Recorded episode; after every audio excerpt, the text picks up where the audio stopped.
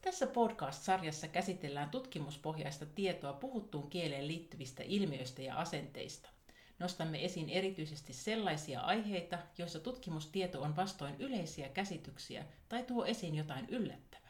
Mureasioiden ohella käsittelemme muitakin puhutun Suomen ilmiöitä ja toisinaan myös muita Suomessa puhuttavia kieliä. Etsimme vastauksia siihen, miten Suomi puhuu ja miten se ajattelee puhuvansa. Tämä on siis podcast-sarja Murremyytin murtajat. Minä olen Hanna Lappalainen, suomen kielen professori Itä-Suomen yliopistosta. Ja minä olen Johanna Vaattovaara, suomen kielen professori Tampereen yliopistosta.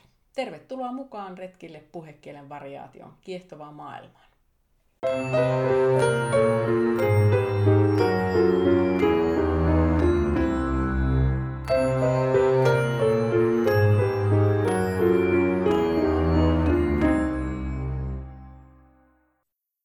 Jaksossa 13 saimme monipuolisen tietopaketin Rajakarjalan kielioloista, kun tutkija tohtori Milla Uusitupa oli kertomassa tutkimuksistaan. Tuo jakso tarjoaa erinomaisen taustan tämänkertaiselle keskustelulle, kun nyt me käydään tarkastelemaan kieliolojen sijasta itse kieltä, eli rajakarjalaismurteita. Asiantuntijavieraaksi olen saanut tuoren tohtorin Henna Massisen, joka väitteli kesäkuussa Itä-Suomen yliopistossa rajakarjalaismurteissa ilmenevästä vaihtelusta. Tervetuloa mukaan, Henna. Kiitoksia. Tosi mukava päästä mukaan. Ja minä olen siis Hanna Lappalainen, myöskin samasta yliopistosta. Ennen kuin mennään eteenpäin, niin varaudutaan siihen, että kaikki ei ole kuunnellut tuota edellä mainitsemaani Milla uusituvaa haastattelua, eivätkä tunne entuudestaan Rajakarjalaa ja sen murteita, niin kerrataan tässä vähän. Kertoisitko ihan lyhyesti, että mikä on Rajakarjala ja mitä on ne rajakarjalaismurteet, joiden parissa olet viettänyt nyt viime vuodet? Joo, eli siis Rajakarjala oli osa Laatokon Karjalaa, jonka Suomi siis menetti silloin toisen maailmansodan jälkeen Neuvostoliitolle. Ja Rajakarjala oli tuon Laatokan Karjalan itäisin ja oikeastaan samalla myös pohjoisin osa. Ja se poikkesi tästä muusta luovutetusta Karjalasta Karjalan kielisyydellä ja ortodoksisuudella. Mutta sitten periaatteessa tämä raja muuhun Karjalaan päin, eli muuhun tänne niin kuin Suomen Karjalaan päin, ei kuitenkaan ollut, ollut niin kuin kaikkiaan kauhean jyrkkä, mikä näkyy muun muassa tämmöisessä samankaltaisessa kansankulttuurissa ja kansanuskossa ja kansanrunoudessa että nämä erot tämän niin sanotun läntisen ja itäisen Karjalan välillä oli syntynyt alun perin Ruotsin ja Novgorodin välisien rajanvetojen seurauksena. Että Rajakarjala kuulu, kuulu siis vuosisatoja ensin Novgorodin ja sitten Venäjän vaikutuspiiriin. Ja sitten näihin vuosisatojen aikana Rajakarjalaan ja muualle niin sanottuun Venäjän Karjalaan vakiintui siis tämä ortodoksinen usko, ja näihin vuositojen aikana kehittyi myös sitten karjalan kielen murteet. Ja äh, Raja-Karjala sijaihti tämmöisellä siis raja-alueella, jonne, jonne sitten tuossa Ruotsin ja Venäjän solmiman Stolbovan rauhansopimuksen, eli vuoden 1617 jälkeen muutti paljon Suomen itämurteihin ja vähemmissä määrin siis sit myös muihin Suomen murteihin puhujia. Ja tästä alkoi nämä Karjalan ja Suomen itämurteihin kontaktit Rajakarjalan alueella. Ja Suomen murteihin puhujia oli sitten vuositojen saatossa paljon etenkin tuossa Rajakarjalan länsiosissa, Ilomantsissa ja Impilahella. Ja heitä oli jonkun verran myös Korpiselässä ja Suistamolla, mutta sitten hyvin vähän tai paikoin ei lainkaan Salmissa ja Suojärvellä, eli siellä Rajakarilan itäisimmissä osissa. Ja nämä Rajakarilan itäisimmät osat, eli käytännössä Salmi ja Suojärvi, niin ne sai suomenkielistä asutusta tai tämmöistä suomenkielistä uudisasutusta suuremmissa määrin vasta, vasta sitten 1800-1900-lukujen taitteessa. Ja sieltä Rajakarjalan itäosista oli enemmän kontakteja sinne niin Venäjän rajan takaiseen Aunuksen Karjalaan ja sikäläisien Karjalan puhujien lisäksi sitten myös venäjän kielisiin oli kontakteja paljon. Että Rajakarjala ei ollut väestöltään ja kielioloiltaan yhtenäinen alue. No entä sitten nämä ihan rajakarjalaismurteet?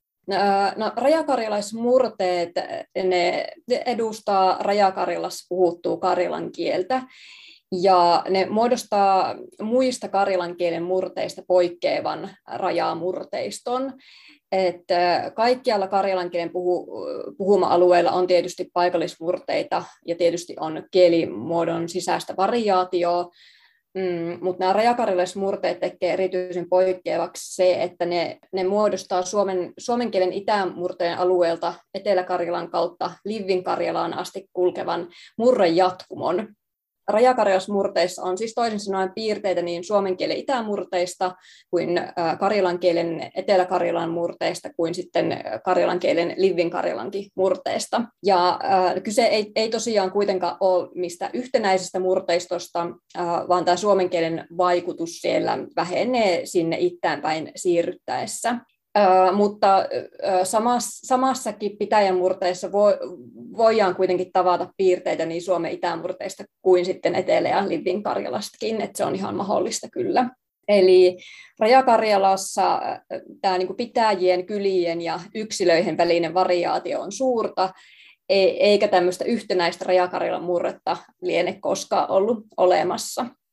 No sun tutkimuksessa keskiössä on se, että miten nämä rajakarjalaistaustaiset Suomeen muuttaneet siirtolaiset puhuu tuossa 1960- ja 70-luvuilla tehdyissä haastatteluissa. Eli aineisto on siis tallennettu vähintäänkin parikymmentä vuotta sen jälkeen, kun nämä rajakarjalaiset on joutunut lähtemään omalta kotiseudultaan.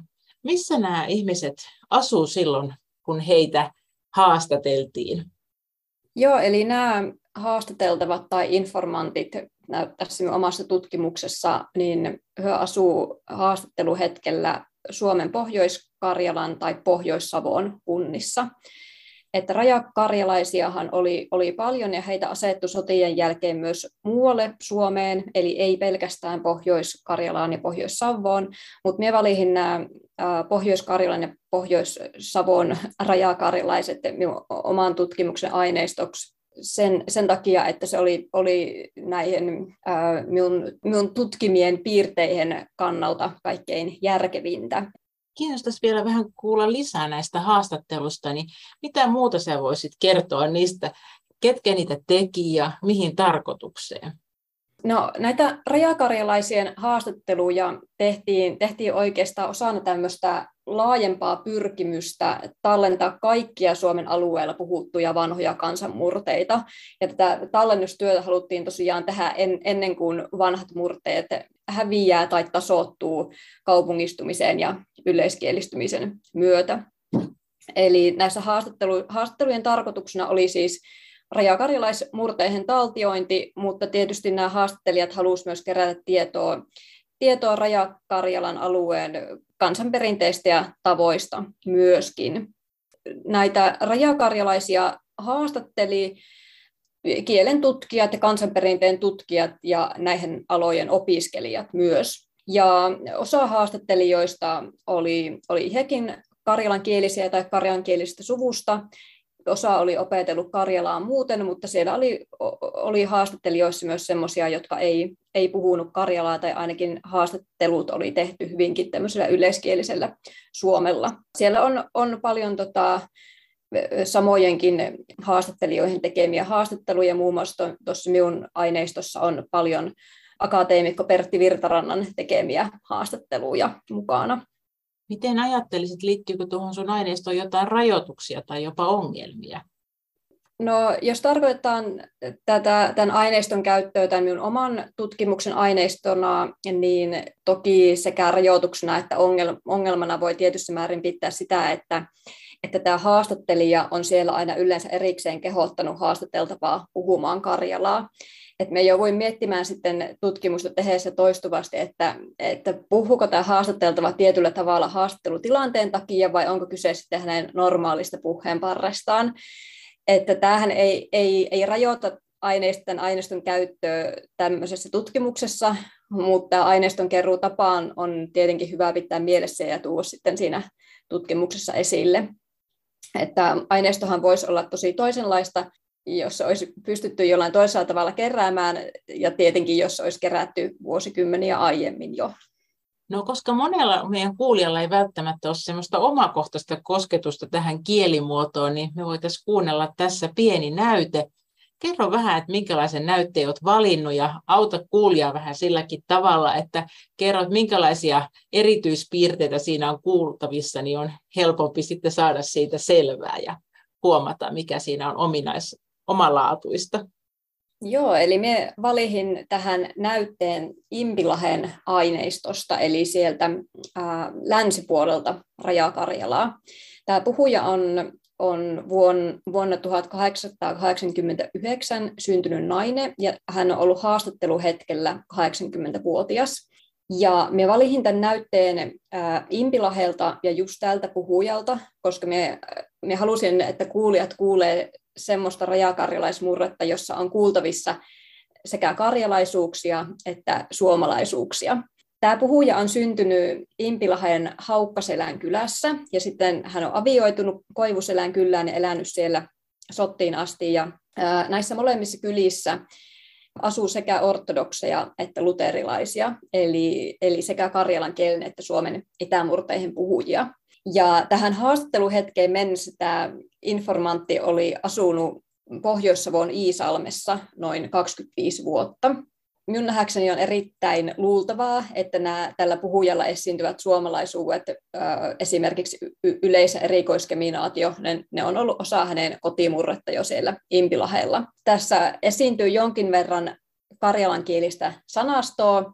Sieltä voi muun muassa semmoisia kuulla kuin prostoi, eli tavallinen, tuoju, eli tee, kella, eli tämmöinen munkin kammio, ja sitten conjunctio dai, eli tämmöinen niin kuin tarkoittaa, että ja myös. Ja äh, muita Karjalalle ominaisia piirteitä siellä on, äh, on muun muassa tämä monikon ensimmäisen persoonan pääte ma, eli esimerkiksi ole, myö, olemma.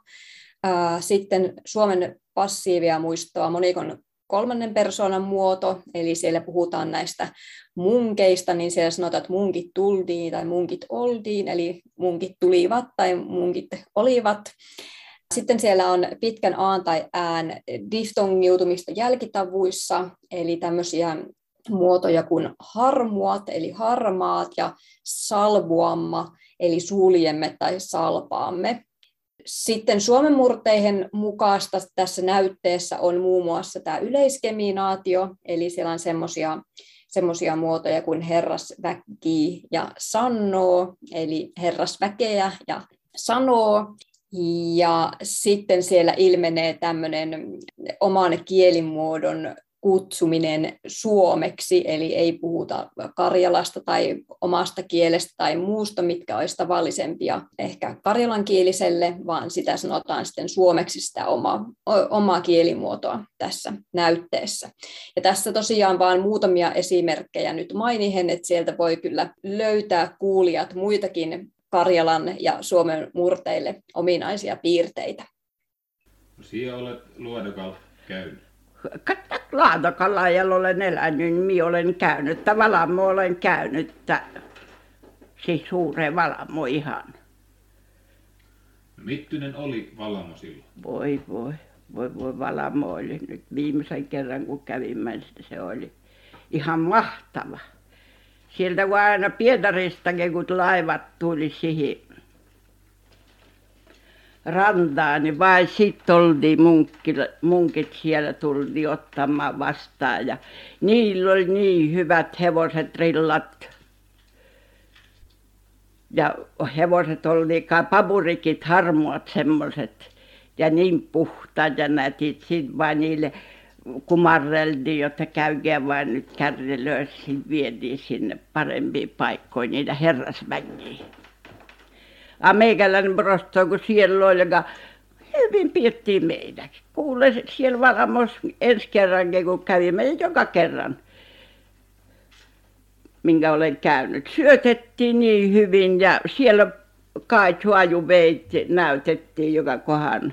Sitten me olimme emännän kanssa yhden kerran siellä Koivuselän toisen emännän kanssa. Minä olin silloin nuori vielä tai se ei vanha ollut menimme sinne Valamoon sanoimme jotta tuota meillä pitäisi olla kortteeri jotta kaksi henkeä missä vain kellä semmoinen Tai se pojan huitukkaan lähti meitä viemään, jotta anna meille hyvä kortti. Me ajattelimme, että hän ei osaa koko Suomi, jotta hän on hyvin ollut venäläinen ja osaa vain venäjäksi. Minä kun menemmäkään, minä kun pitämme heille, hänelle jäljestä sanomme, jotta tuota, nyt kun pahan korttiirin antanut, oli itse se salvoama sinne. Leikin varjossa, sanoimme vaan. Ka poika aukaa meille oven ja sanottaa, sanoo meille, että ei meiltään paremmin olekaan. Vai meille tuli. Sitten nauroiva kuulekaa, kun se lähti poika.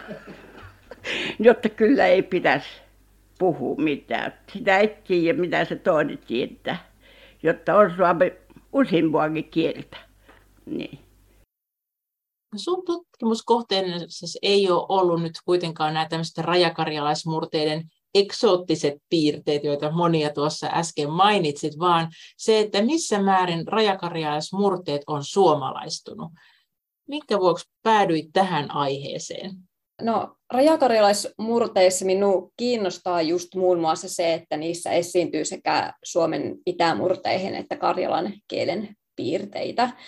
Et jos mietitään aiempaa tutkimusta, niin yksittäisiä havaintoja rajakarilaismurteihin suomalaisuuksista tehtiin jo 1800-luvulla, mutta ihan systemaattisesti tähän aiheeseen ei ollut oikeastaan tartuttu ennen 2000-lukua. Ja minä päädyin siis rajakarilaismurteihin pariin jo ihan perusopintovaiheessa, että silloin minä pääsin litteroimaan rajakarilaisien haastatteluja silloin tekkeillä ollutta Rajakarilan korpusta varten. Ja suomen kielen piirissä minua kiinnostaa erityisesti itämurteet ja minusta oli mielenkiintoista alkaa tutkia tarkemmin, että, että miten tämmöiset minulle itsellekin tutut murrepiirteet esiintyy siellä rajakarilaismurteissa. Ja tietenkin siinä vaiheessa, kun vasta tutkimusta äh, hahmottelin enkä ollut sitä tehnyt, niin tietenkään se, silloin en vielä tiennyt, että esiintyykö niitä, tai ainakaan, että miten paljon niitä siellä esiintyy. No selvitit sitten lopulta että rajakarjalaismurteiden suomalaistumista tutkimalla erityisesti kahta geminaatioilmiötä, eli sitä, miten konsonantit tietyin ehdoin kahdentuu. Ja lisäksi mukaan tuli sitten kaksi muuta piirrettä, jotka on tämän geminaation kannalta olennaisia. Esittelisitkö vielä, että miten nämä piirteet onkaan?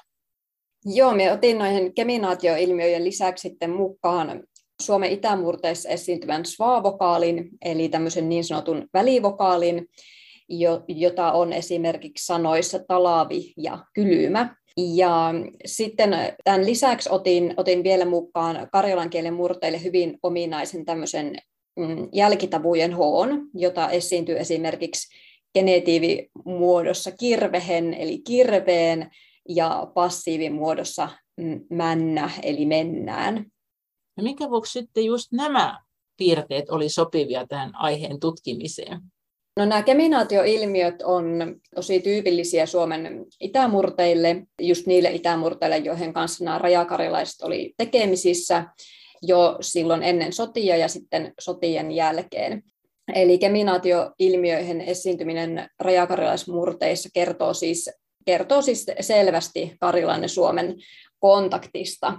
Ja tämä svaavokaali ja jälkitavujen H, niin ne on mukana tässä tutkimuksessa yhtäältä, yhtäältä antamassa tämmöistä lisää evidenssiä siitä murteen suomalaistumisesta tai karjalaisuudesta, ja toisaalta ne on mukana siksi, että nämä molemmat voi myös osaltaan vaikuttaa näihin geminaatioilmiöihin esiintymiseen sitten.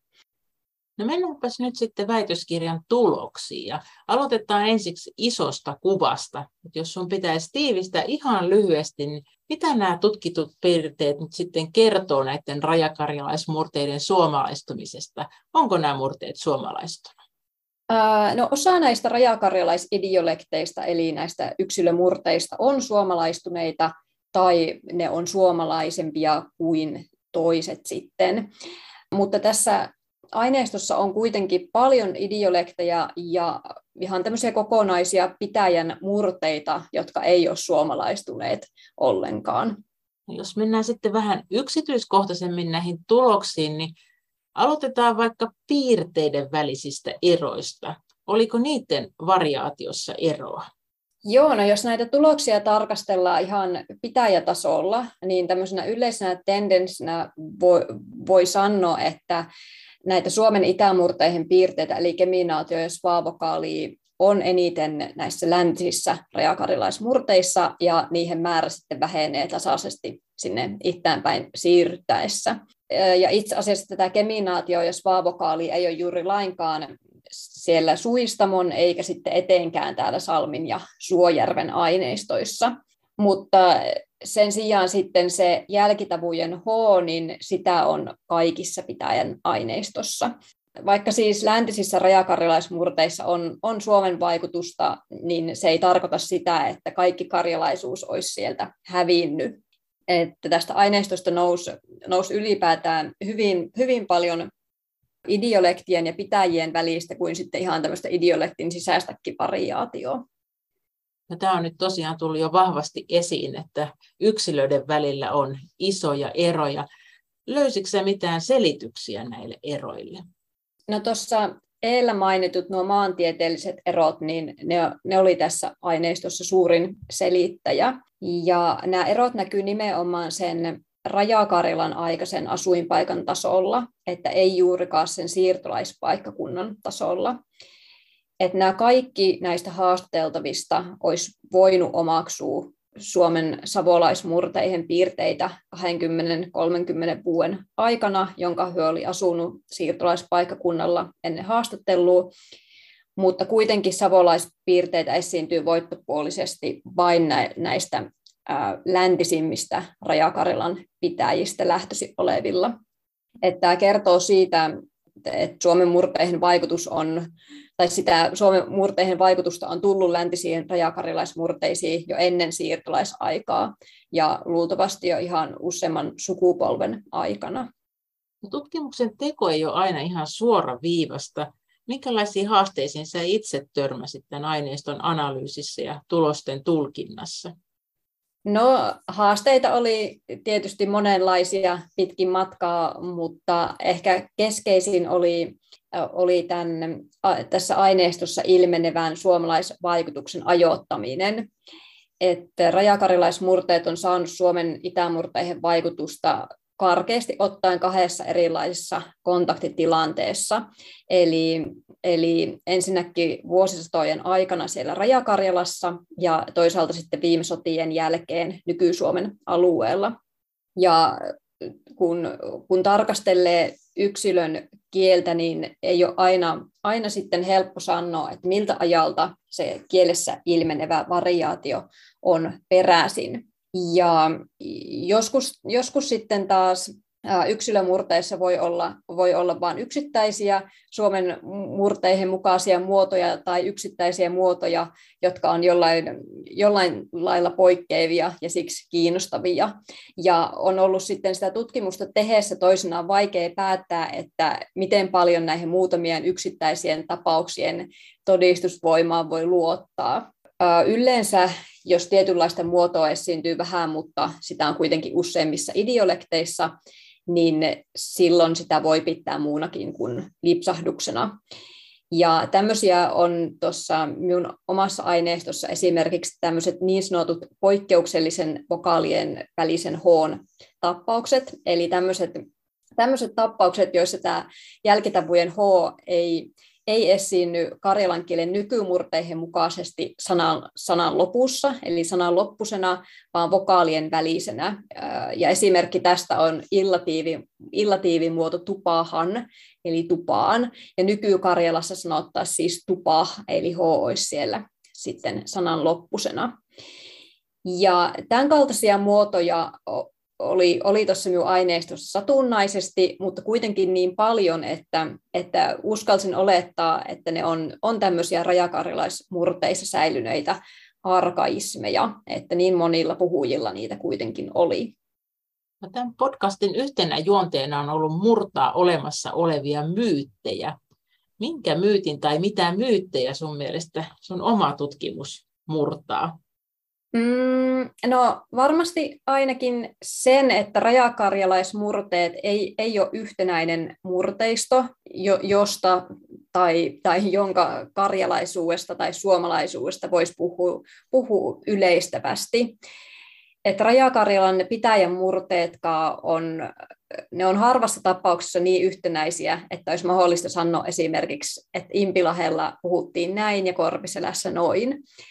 Että ihan sitten kylätasolla yleistykset voi olla jo uskottavampia. Voi olla, että jonkin verran elää yhä myös tämmöinen myytti siitä, että rajakarjalaismurteissa tai rajakarjalassa puhutussa Karjalassa ei olisi ollut Suomen itämurteihin tai Suomen murteihin vaikutusta ennen toisen maailmansodan jälkeistä aikaa. Eli että siellä olisi puhuttu tämmöistä niin sanottua puhasta Karjalaa. Tämä saattaa pitää paikkansa ihan niihin itäisim, itäisimpien ja sinne rajan taakse Aunuksen Karjalaan suuntautuneihin alueihin osalta, mutta sitten läntisessä rajakarjalassa kyse on ollut kyllä pitkään tämmöisestä kahden, kahden läheisen sukukielen rinnakkaiselosta ja sitten näihin muodostamasta rajamurteesta, josta on sitten ehkä paikoin vaikea sanoa, että onko kyse Karjalasta vai Suomen itämurteista. Ja rajakarjalaismurteita jonkin verran aiemmin piettiinkin niin kuin vain sekamurteina, joka ei, jotka ei sitten edustanut kunnolla Karjalaa eikä Suomea.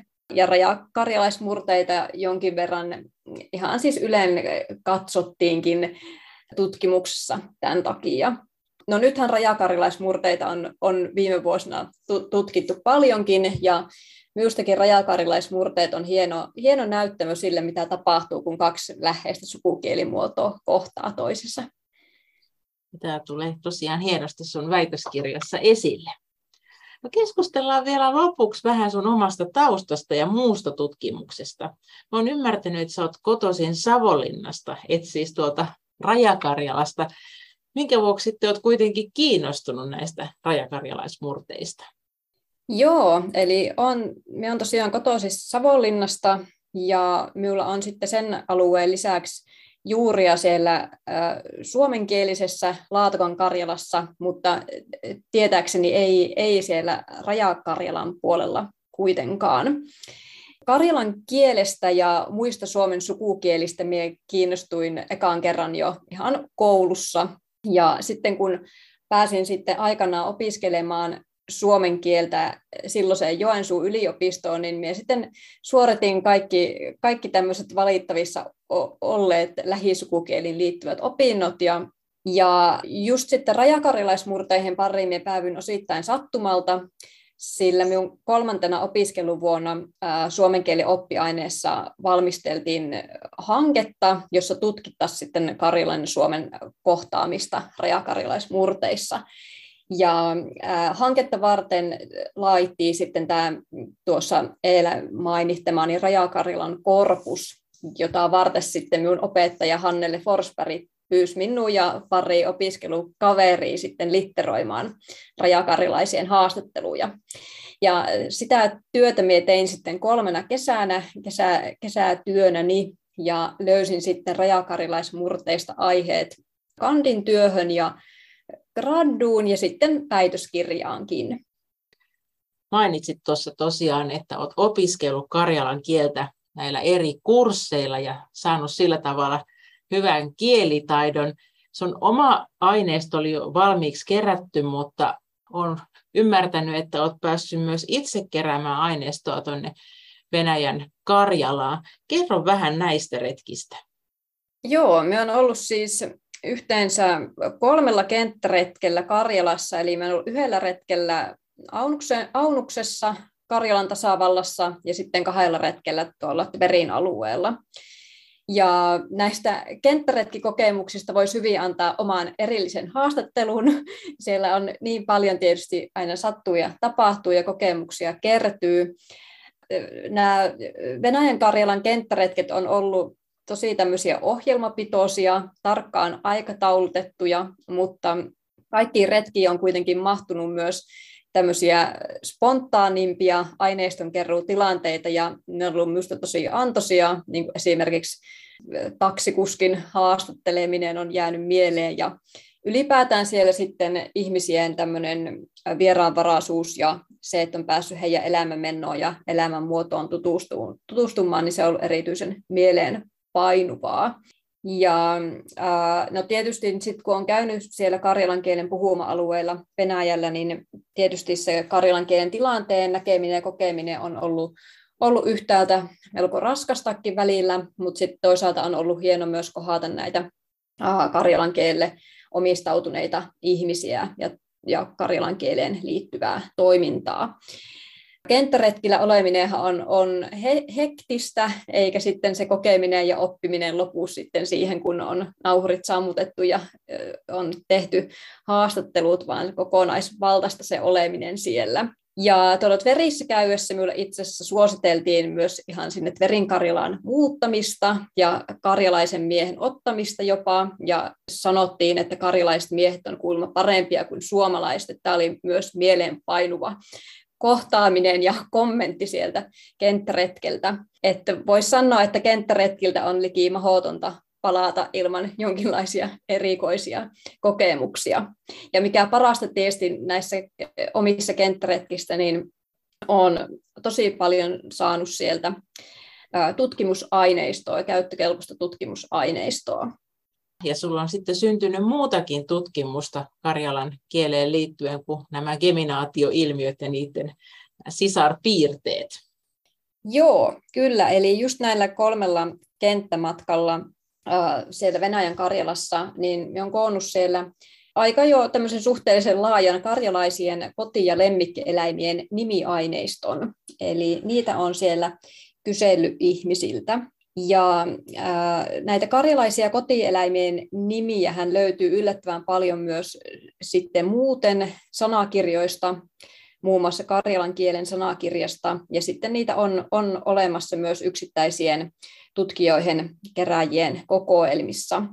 Eli tuon minun väitöskirjatyön ohessa minä valmistelin useampiakin erilaisia tutkimusaihioita, joissa me nyt sitten on tarkoitus tarkastella niin näitä minun keräämiä ja sitten tätä vanhempaakin nimistöaineistoa, muun muassa sitten nimistön rakenteen, nimistön alkuperään ja alueellisen variaation näkökulmista.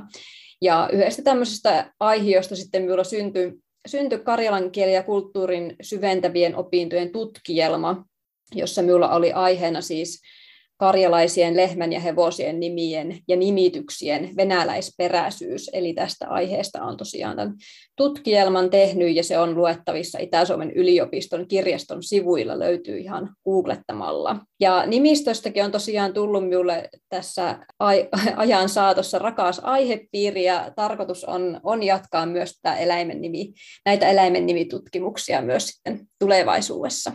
No sitten vielä ihan viimeinen kysymys, että mitä teet just nyt ja minkälaisia tulevaisuuden suunnitelmia sulla on tutkimusrintamalla?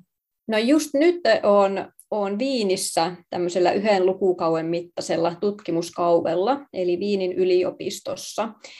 Ja Viinissä minun on, on tarkoitus työstää artikkeliksi yksi tämmöinen minun väitöskirjan ulkopuolelle jäänyt osio, jossa minä tarkastelen näissä rajakarilaismurteissa esiintyviä Karjalaa ja Suomea eri tavoin yhdistäviä muotoja. Ja Viinissä tein sitten muutakin, eli tämän artikkelin työstämisen lisäksi niin me pien sitten Johanna Laakson kanssa siellä karjalan kielen kurssin, jolla pääsen sitten puhumaan laajasti Karjalasta, eli muun muassa Karjalan historiasta, karjalan kielen murteista, rajakarjalaismurteista ja itse asiassa sitten myös näistä karjalaisista eläimien nimistä. Loista juttu, eli pääset myös tätäkin tutkimusta heti hyödyntämään. Kiitos oikein paljon haastattelusta Henna ja oli oikein mukavaa, että pääsit tähän mukaan. Hyvää jatkoa sun tuleville tutkimuksille niin Viinissä kuin myöhemmin jossain muuallakin. Kiitos oikein paljon toivotuksista ja kiitos, että sain olla mukana täällä mur- murremyyttien murtajissa ja oli oikein kiva olla haastateltavana ja toivottavasti antaa myös kuulijoille uutta tietoa rajakarjalaismurteista. Aivan varmasti. Ja kiitos teille kaikki kuulijat jälleen mukana olosta ja tervetuloa kuulolle noin kolmen viikon päästä.